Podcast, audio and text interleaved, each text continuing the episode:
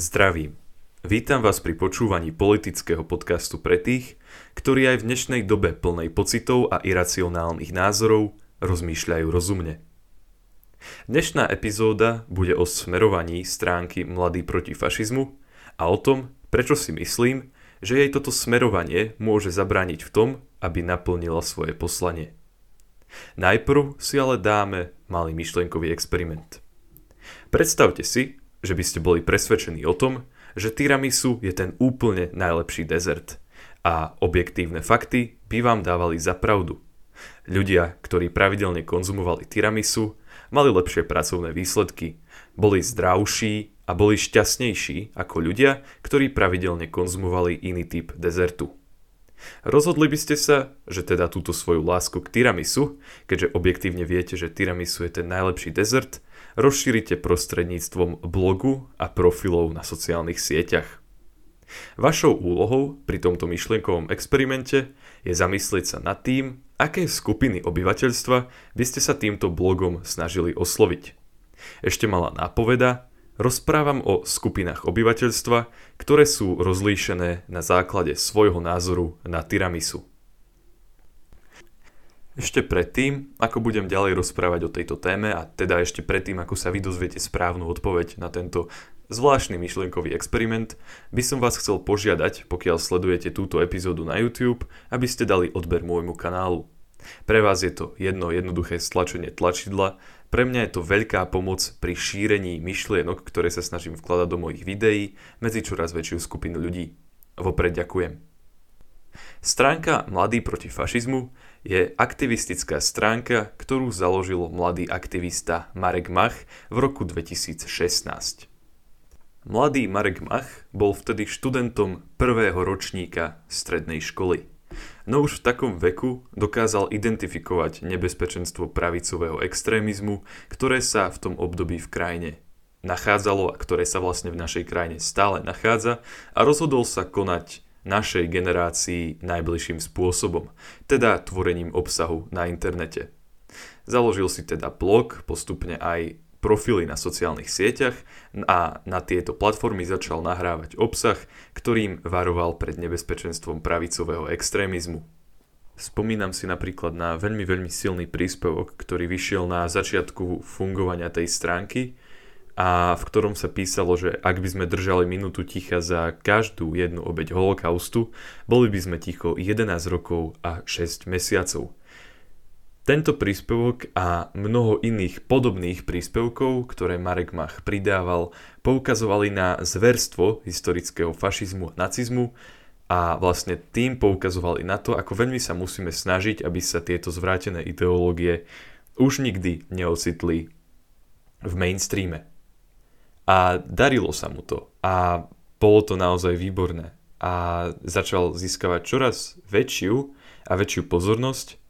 Avšak potom sa na stránke, neviem úplne presne kedy to bolo, ale začali sa na sociálnych sieťach tohto projektu, nie na samotnom blogu, ale na sociálnych sieťach, teda ako Facebook, Instagram a podobne, objavovať príspevky, ktoré už neboli ani jednoznačne zamerané proti fašizmu, ako skôr obhajovali nejaký liberálny svetonázor.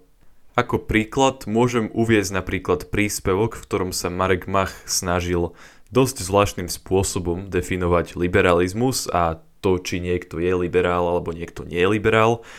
A to takým spôsobom, že sa snažil povedať, že liberáli sme vlastne všetci a svoju zvláštnu definíciu politických smerov ilustroval na príklade interrupcií, kde vlastne povedal, že pokiaľ ste pravý konzervatívec, tak na Slovensku ste za zachovanie status quo, teda za ponechané legálne interrupcie a pokiaľ chcete niečo iné, niečo menej komunistické, tak ste vlastne regresívec.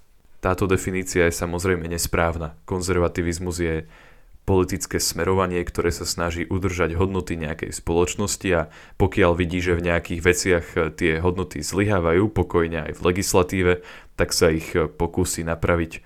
U nás to môže byť napríklad už spomínaný zákon o interrupciách, ktorý je na Slovensku mimoriadne benevolentný už od čias komunistov a do dnešného dňa sa nezmenil. Aj keď komunizmus e, sme už dávno zvrhli a teda možno už by bolo aj na čase trochu upraviť ten zákon o interrupciách. Pokiaľ som hovoril o tých interrupciách, tak oni vlastne informovali na svojej stránke Mladý proti fašizmu o tom, že v parlamente neprešla novela zákona o interrupciách z dielne Anny Záborskej a pri mene Anna Záborská chcem ešte na chvíľu ostať, pretože mám pocit, že na tejto stránke je toto meno v podstate používané ako synonymum e, niečoho zlého. Čiže napríklad stačí dať príspevok o tom, že dotácie na rodovú rovnosť získali neziskovky blízke Anne Záborskej a ľudia sa v komentároch už e, rozčuľujú, aj keď vôbec nevedia, čo je náplňou práce týchto neziskoviek. V podstate, čo sa s Annou Záborskou na tejto stránke odohráva je to, že má názory konzervatívnejšie ako bežný liberál a preto na tejto stránke, ktorá bola pôvodne zameraná na boj proti skutočnému fašizmu a skutočnému nacizmu, preto je táto osoba na tejto stránke vykresľovaná vo veľmi, veľmi negatívnom svetle. Rovnako tak na tejto stránke môžeme niekedy vidieť používanie dvojitých štandardov, napríklad keď informovali o tom, že na Instagrame sa objavili fotografie, podľa ktorých niekto napísal na jeden z bratislavských mostov hanlivý nápis o LGBT komunite a bol pritom priložený komentár o tom, že takéto správanie je ďaleko za hranou slobody prejavu a ako spoločnosť ho musíme rázne odsúdiť. Už o, mám pocit, že to bolo deň potom, uh, čiže o niekoľko hodín neskôr doslova, uh, informoval Marek Mach uh, o tom, že aktivisti zo združenia Dúhové Slovensko ako prejav solidarity s Poľskom umiestnili do rúk sochy pápeža Jana Pavla II. v Petržalke Dúhovú vlajku. Komentár o tom, ako je takýto vandalizmus ďaleko za hranicou slobody prejavu, v tomto prípade chýbal. Pokiaľ som hovoril o tom pri Ane Záborskej, že mnohokrát táto stránka vlastne niektorých ľudí očierňuje len preto, že majú konzervatívnejšie názory, tak mi nedá nespomenúť napríklad Zuzanu Brixovu, čo je nová šéfka odboru rovnosti žien a mužov.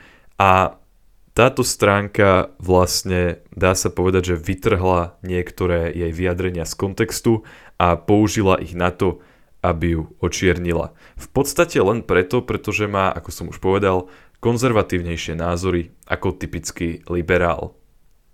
Stránka Mladý proti fašizmu sa taktiež zastala protestov Black Lives Matter v Amerike, keď vydali video, v ktorom vlastne, no bolo to vlastne preložené video, v ktorom niekto vysvetľoval, prečo sú tieto protesty opodstatnené, ale no Samozrejme s týmto nemôžem súhlasiť, pretože už som vydal samostatné video a samostatný podcast, v ktorom som hovoril o tom, prečo nemôžem súhlasiť s organizáciou Black Lives Matter.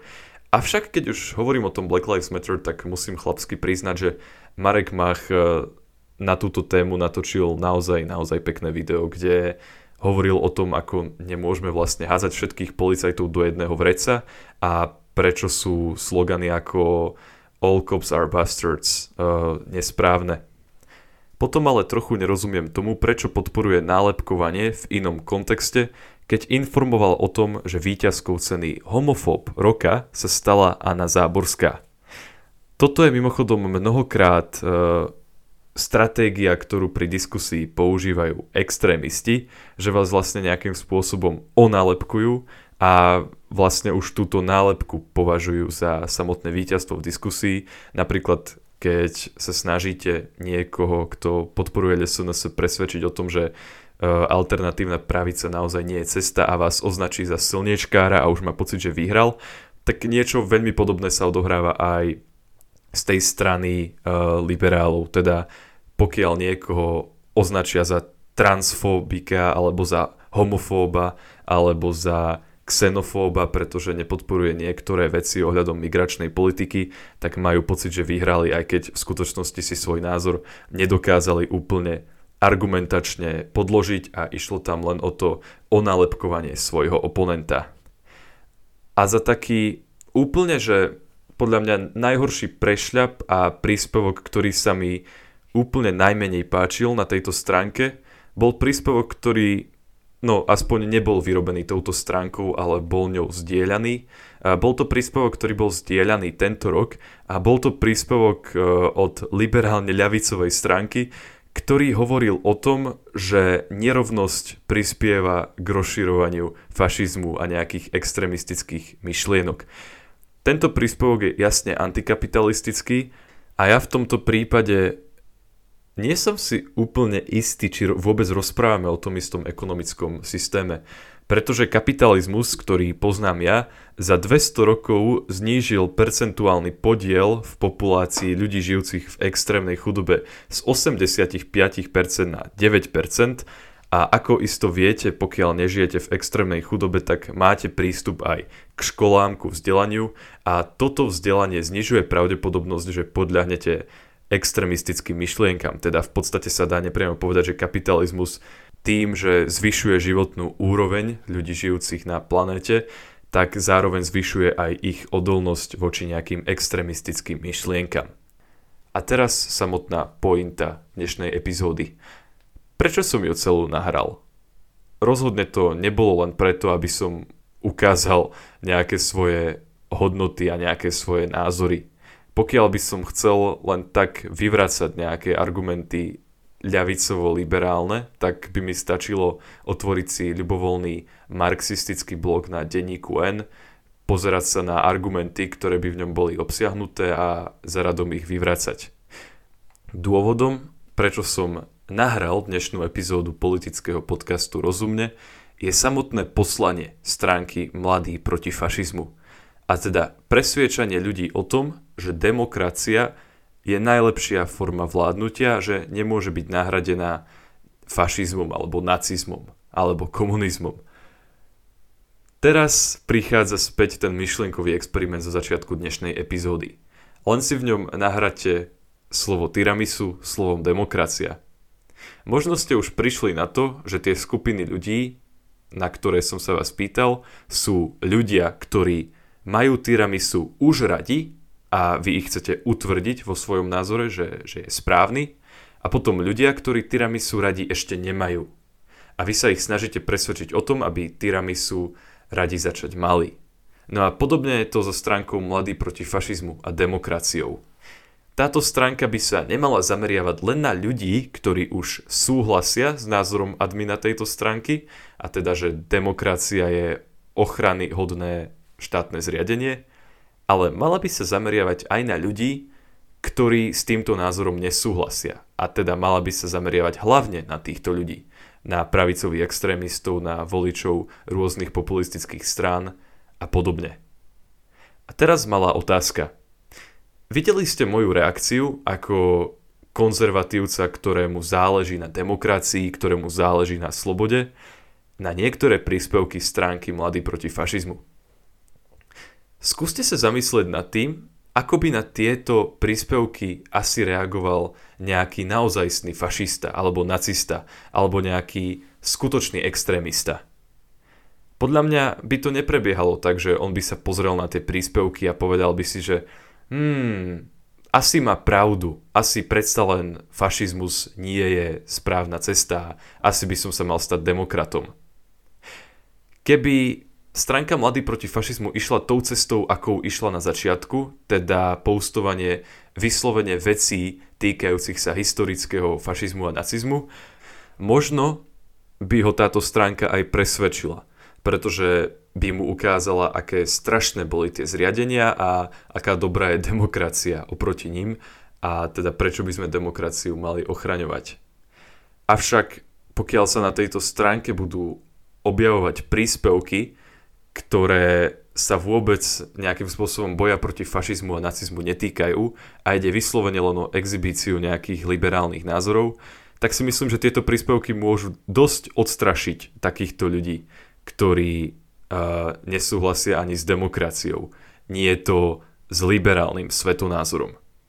Takže preto si myslím, že pokiaľ sa táto stránka snaží byť efektívnou v oslovovaní ľudí, ktorí nepovažujú demokraciu za najlepšie štátne zriadenie, tak by sa mala zamerať skôr na ten historický fašizmus a nacizmus a mala by sa menej zamerať na pretláčanie nejakých liberálnych názorov.